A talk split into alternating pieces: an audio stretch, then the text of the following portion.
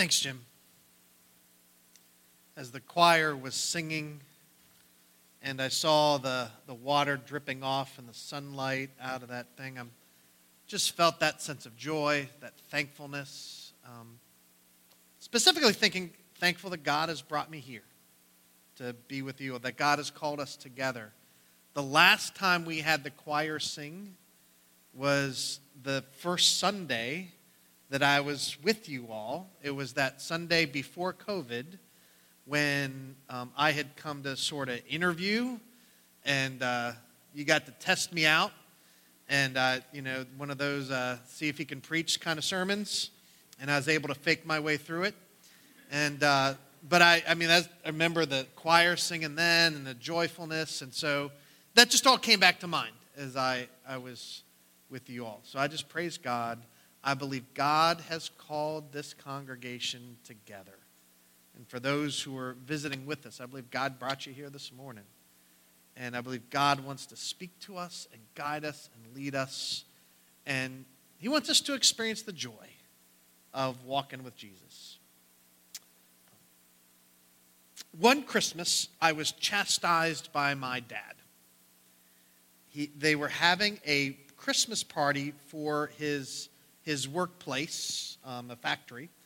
And I only remember them doing it once um, for some reason.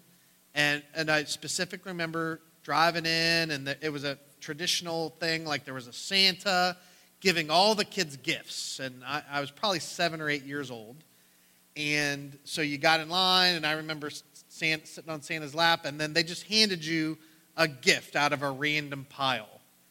And I got something like this. It's like a, um, Remember, it was like a pinball thing, but mechanical, you know, and you try to get the land where you want. And I wasn't pleased with my gift. And I said, I want, want I want that. And I, I wanted something else. And my dad chastised me. You'd be, you know, um, he says, No, when you get a gift, you, ex- you be thankful, not just say your thank, not just say thanks, but be thankful for the gift you've received and not complain about wanting a different gift. And that's an important lesson to, for kids to learn, right? That, that you don't complain about the gift you didn't get. Instead, you're thankful for the gift you've received. And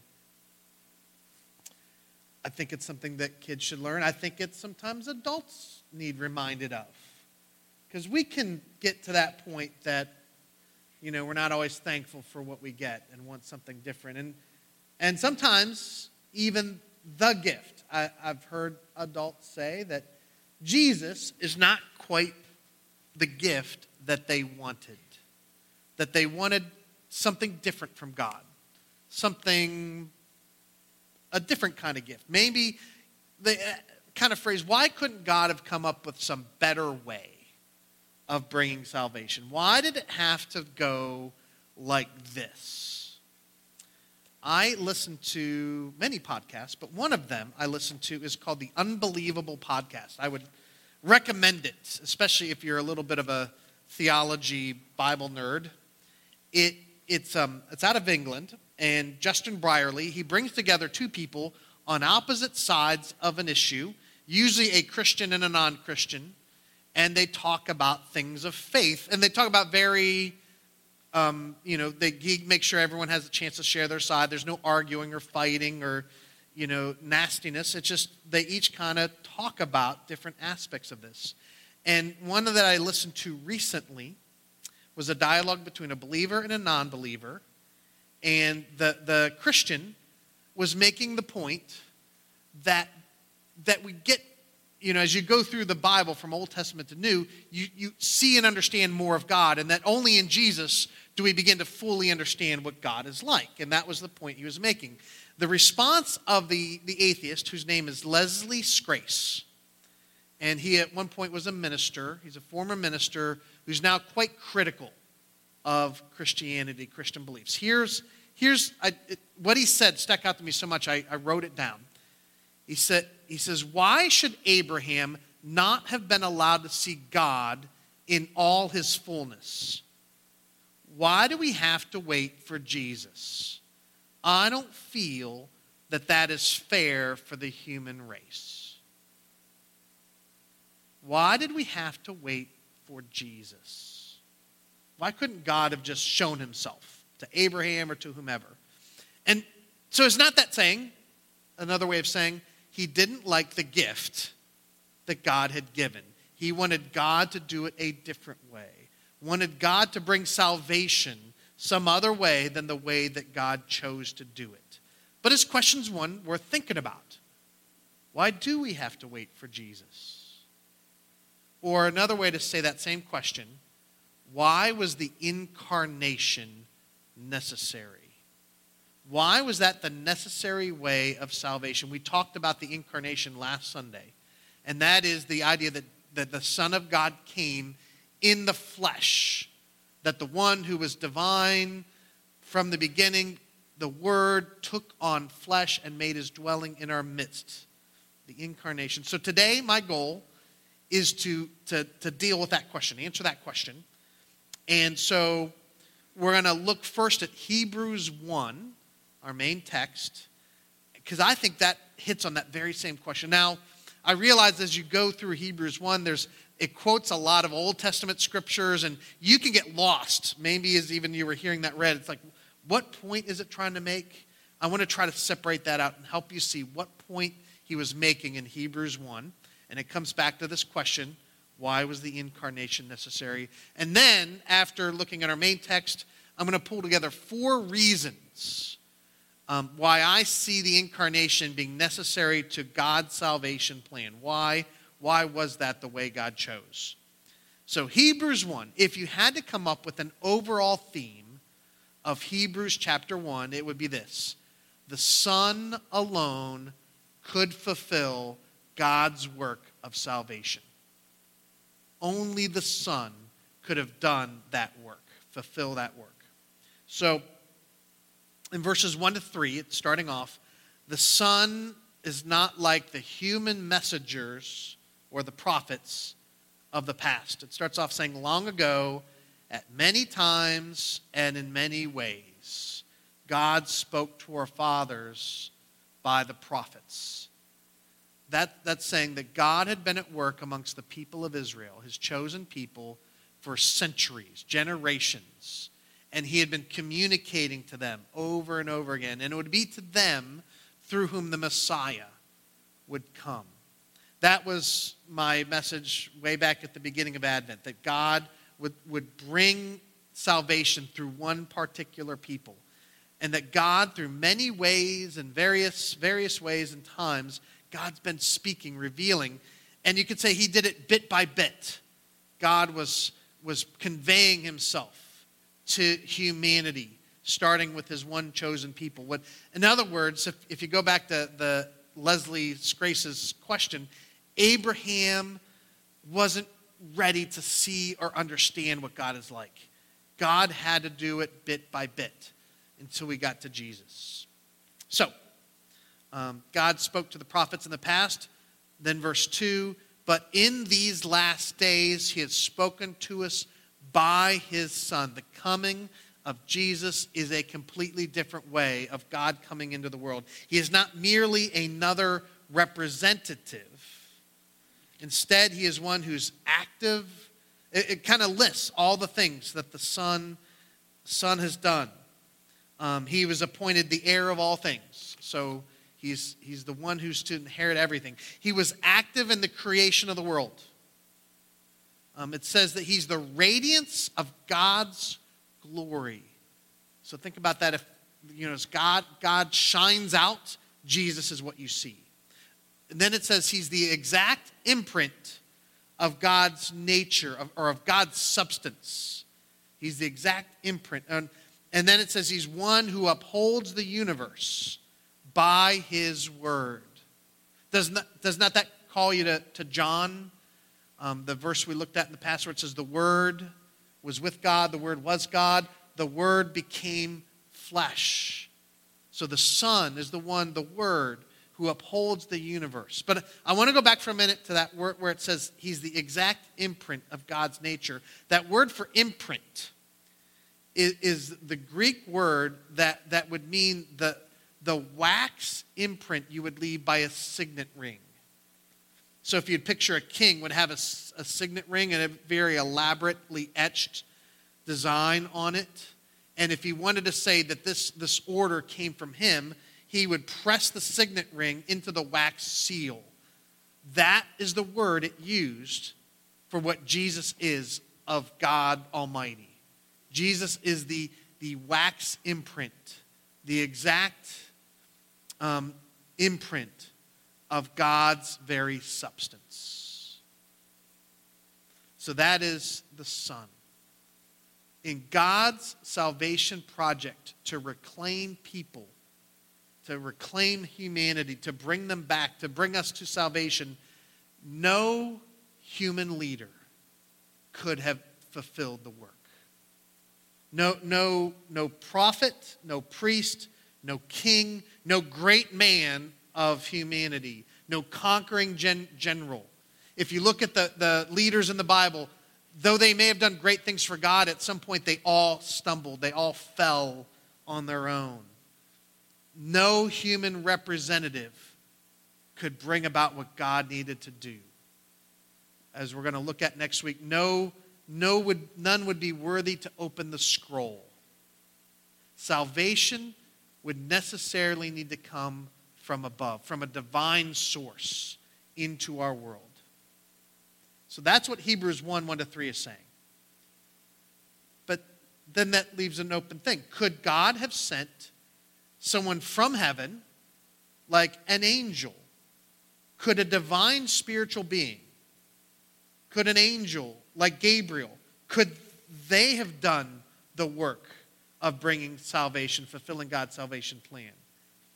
And so, verses 4 to 14, the theme is the Son is not like the angels or other spiritual beings in God's presence. The Son is something completely different. So, in verse 4, 4 to 6, it contrasts um, the Son to the angels. So, the Son, it, it, it says it, he's called by God, the Son. Um, I will be a father to him. He's this relationship with God, God Almighty, God the Father, and God the Son. It also says that, that he is not um, created, he is begotten. So, for which to which of the angels did God ever say, You are my son, today I have begotten you? Begotten is a special word, it is, it is different from created. Jesus was not created, the Son was not created. He was begotten of the Father. He, he flowed from the Father rather than being created at any point in time. You can't look back at a time when Jesus had not been. As, as, as was the Father, so there was the Son. He was begotten of the Father, not created by the Father. The angels, as well as humans, are all created beings. We all came into existence at a point in time, but the Son is begotten of the Father. It also talks about how his name is superior to that of the angels. His name is distinguished, more excellent. Um, and we see that it says, it says the angels worship the Son. You know, Christmas Eve, we're going to read, you know, with the angels, the multitude of the heavenly host, praising God for the birth of Jesus, the incarnation, the angels looked at what God was doing on Christmas morning and they could hardly believe it. You're doing what? God Himself is taking on flesh? So, verses 7 to 9 continues this distinguishment between the Son and angels. It talks about how the, um, it's another contrast. The angels, he makes them as, as winds or they are flames of fire. Now, there's a lot of power in fire. And, and there, are, there is power that angelic beings are not to be messed with.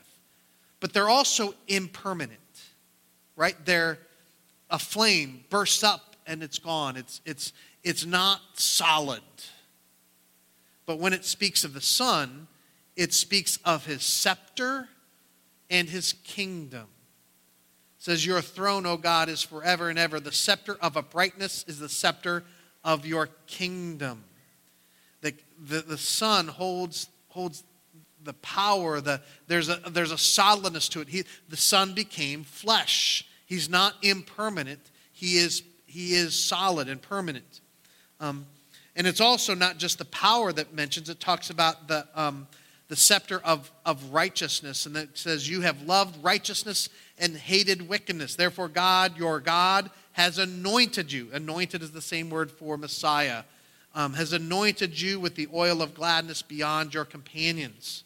So the Messiah needed to be righteous, and the Son could alone fulfill that. Verses 10 to 12 continues this, this distinction between the Son and the any other angelic beings. And it talks about how the Son was there at the foundation of the earth. He was there at the beginning.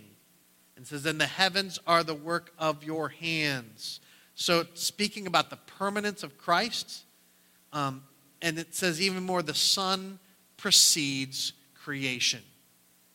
Before this world, before the universe took shape, before the stars started swirling, before the Milky Way and Andromeda galaxy, before any of that, the Son was. In the beginning was the Word. The Son precedes creation. He was there at creation. And it, then it says, and you will outlast creation. It says, they will all wear out like a garment, but you remain. They perish and in fact, you will, like, like a, a, a robe, you're going to roll them up one day. But you are the same, and your years have no end. So the son was there at the beginning, the son will be there at the end.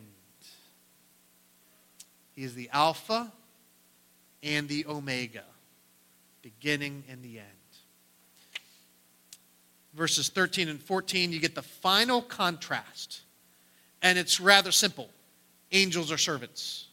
The angels are sent as ministering presences to, to serve people, people who are due to inherit salvation. There's even the sense of, so we're made lower than angels when we become human beings, but because we're made in the image of God, we actually will be greater than the angels when we are fully redeemed. And that angels are there as minister to minister to serve us. And the Son himself, he is given charge over the earth. It says that, that, the, that God will give the Son, sit at my right hand until I make your enemies a footstool for your feet. It's talking about how the Son will be given charge over the earth, even those who are at this point his enemies. Every knee will bow, every tongue confess that Jesus Christ is Lord. So the Son is given charge. So the, that's, there's all these contrasts. And it's pointing out to this idea that no spirit being, no heavenly power like an angel could somehow accomplish the work of salvation. And neither could a human leader do it. It had to be the Son. What we needed is one who would be fully divine, but yet also fully human. It, it couldn't be one, just one or the other. We needed one who was fully human because we needed someone who would identify with us. That's he goes on to say that in Hebrews. So if you get Hebrews 2, verse 17, it says, For this reason, he, meaning the Son, had to be made like them, fully human in every way, in order that he might become a merciful and faithful high priest in the service of God that he might make atonement for the sins of the people. Only with an incarnation could the Savior be both fully God and fully human at the same time. It's only in the incarnation could Jesus accomplish that work of atonement. There are four things that, that, that because of the incarnation, Jesus could do for his people. Um, four reasons why you would say it was necessary. And they're rather simple.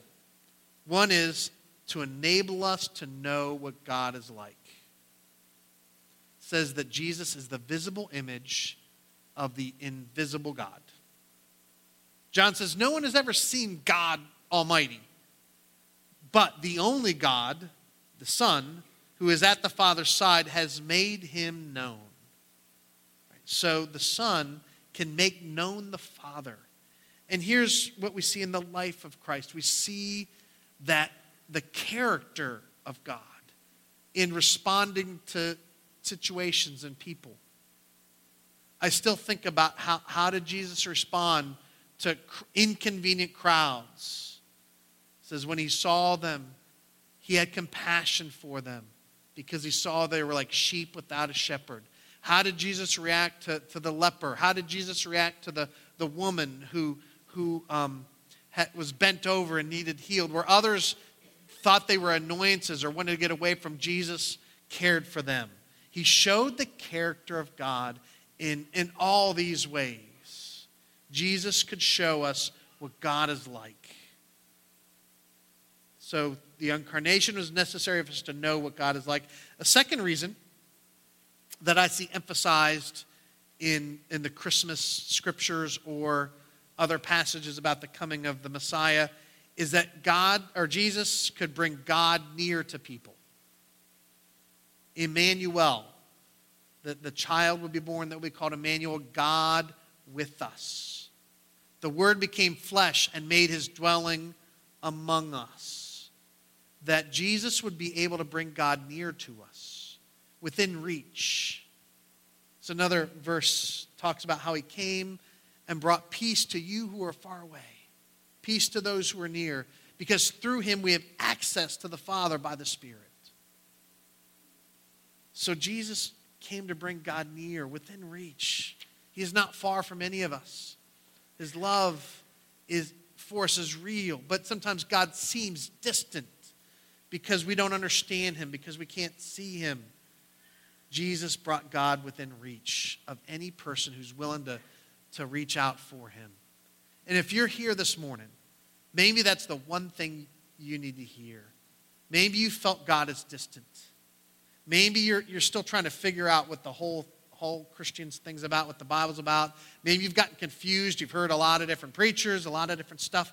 Just know this in Jesus, God comes near enough for you to, to get in, for you to reach him, for you to find him. And if you don't know anything else, just say, God, I want to know you. Help me learn about Jesus so I can find you. Start with that prayer and see what God does.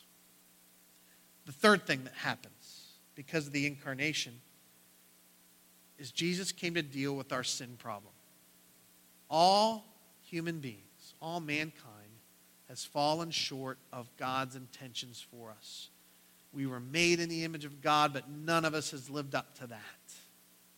We were made to walk with God, but we all have walked astray. We were, we were made to, to do what is right, but we've done wrong. We've done wrong in our, our words, our deeds, in so many ways we can't count. Someone had to make provision so that we can be forgiven. Jesus came as the human representative. See, this is why he had to be fully human. God could not just impose it from above, it had to be one who was in our midst and with us. And back to Hebrews again, Hebrews 2, verse 9. It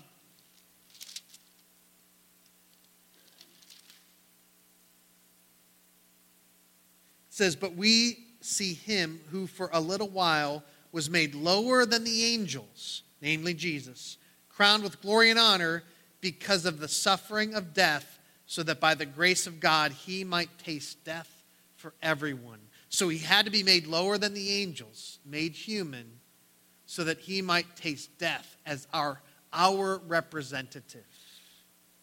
So, as Adam was our initial representative, Adam being the first, first man, he failed. Christ would be the new Adam who would, would succeed in, in standing right and being faithful and doing what needs. So he would be our new representative who would be faithful to God unto death. Last week, I, I threw out a, an idea um, just, just to connect it. Um, so last week I talked about how where Eve had failed to listen to God's word and trust it, that, that Mary, in a sense, could be considered a new representative for, for womankind. So where Eve had failed, um, Mary, the mother of Jesus, would hear the word and trust it and believe, and in a sense, become a new representative. And that's in the same way now that as Adam had failed, Jesus, as, our, as a human, would be our new representative. And then the fourth thing God, um, the incarnation could do, was necessary for, is to bring God's kingdom to earth. Over and over again. In fact, probably the most common thing that's mentioned when you talk about the coming of Christ or the Son is this idea that he's coming to bring God's kingdom, meaning God's rule upon the earth to lead God's people. That, that there's something about us, we just can't be quite ruled in the same way from a distant spirit presence in heaven. We needed one in our midst, one to rule us who would walk with us. And that's what Jesus came to do. There's a, there's a fascinating prophecy in, in Daniel 7. Talks about the Son of Man.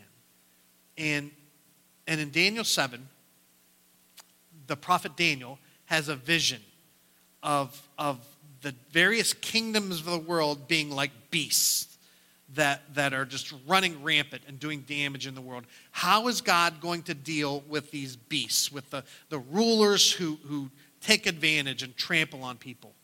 He will do it through the Son of Man. And here, here's the, the verse it says, In my vision at night, I looked, and there before me was one like a Son of Man coming with the clouds of heaven. He approached the Ancient of Days and was led into his presence. So, so just hold on that for a minute. Um, so he's one like a Son of Man. In other words, he's humanoid, right? He, he is, he's a human shaped thing. And yet he's riding the clouds. So he's divinely powered, empowered, but yet one who's a son of man, one like human and he's distinct from the Ancient of Days. This is before the scriptures had, had really spelled out the distinction between Father, Son, and Spirit. But we're starting to see it, right? You have the Ancient of Days, and then one like a Son of Man who comes into his presence. And then it goes on about the Son of Man. It says he was given authority, glory, and sovereign power, all nations and peoples of every language worshiped him. His dominion is an everlasting dominion that will not pass away, and his kingdom is one that will never be destroyed. The Messiah, the Son, came to, to bring his rule on earth. And all who put their trust in Jesus, we are transferred to his kingdom, transferred from the kingdom of darkness into his kingdom. We now answer to his rule in our, in our lives. All of these things required a divine Savior who took on humanity. Why did we have to wait for Jesus? It was the gift we needed. It would do the very thing that, that we needed most. If God's salvation was just about straightening up, getting our life together, so that one day we get the reward of a nice afterlife. Well, God maybe could have done that a different way, but that's not what God is looking for.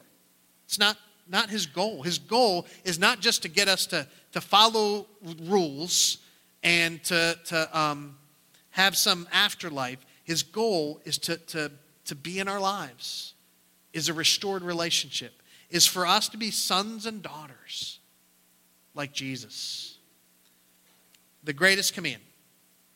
Jesus was asked, you know, what's the most important command? He says, the most important one is this Hear, O Israel, the Lord our God, the Lord is one.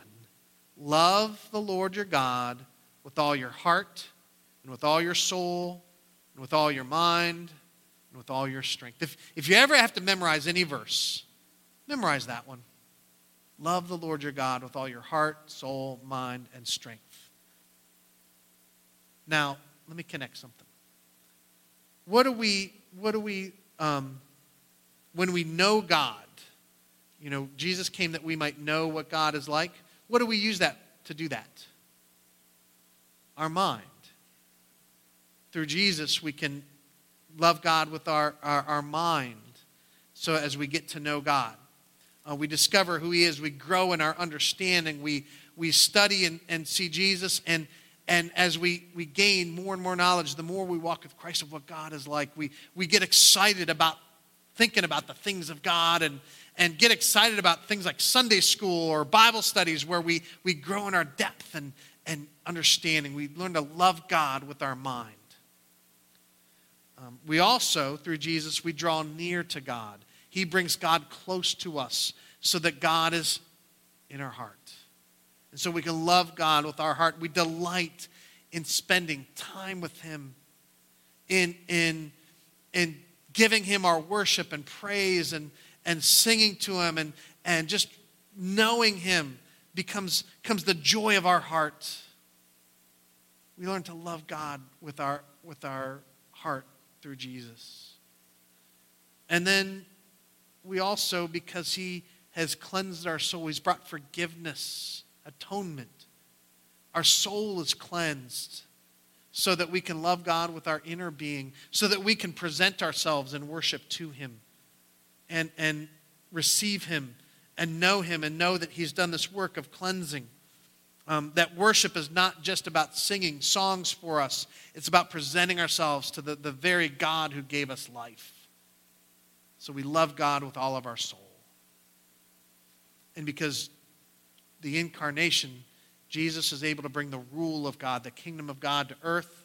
He brings God's rule into our life so that we can love Him with all of our strength, so we can serve Him with all of our strength, so we can put Him into practice in our day to day life and in whatever we do, however, whatever position, job God has called us to, that we can do it in the name of Jesus, that we can do it in love for God, so we can love God with all our strength. You see, Jesus gave us the command to love God with heart, soul, mind, and strength. But by coming to us, He gave us the ability to fulfill that command. Without Him, we couldn't do it. That is what Christmas is about. That's why it's all here. God wants that restored relationship. It's what the whole thing is for. So as you think about Christmas and, and what, what's going on in your life, as you celebrate, as you have gifts and everything, keep that focus in mind. Jesus came that we can learn to love God with heart, soul, mind, and strength. Let me pray.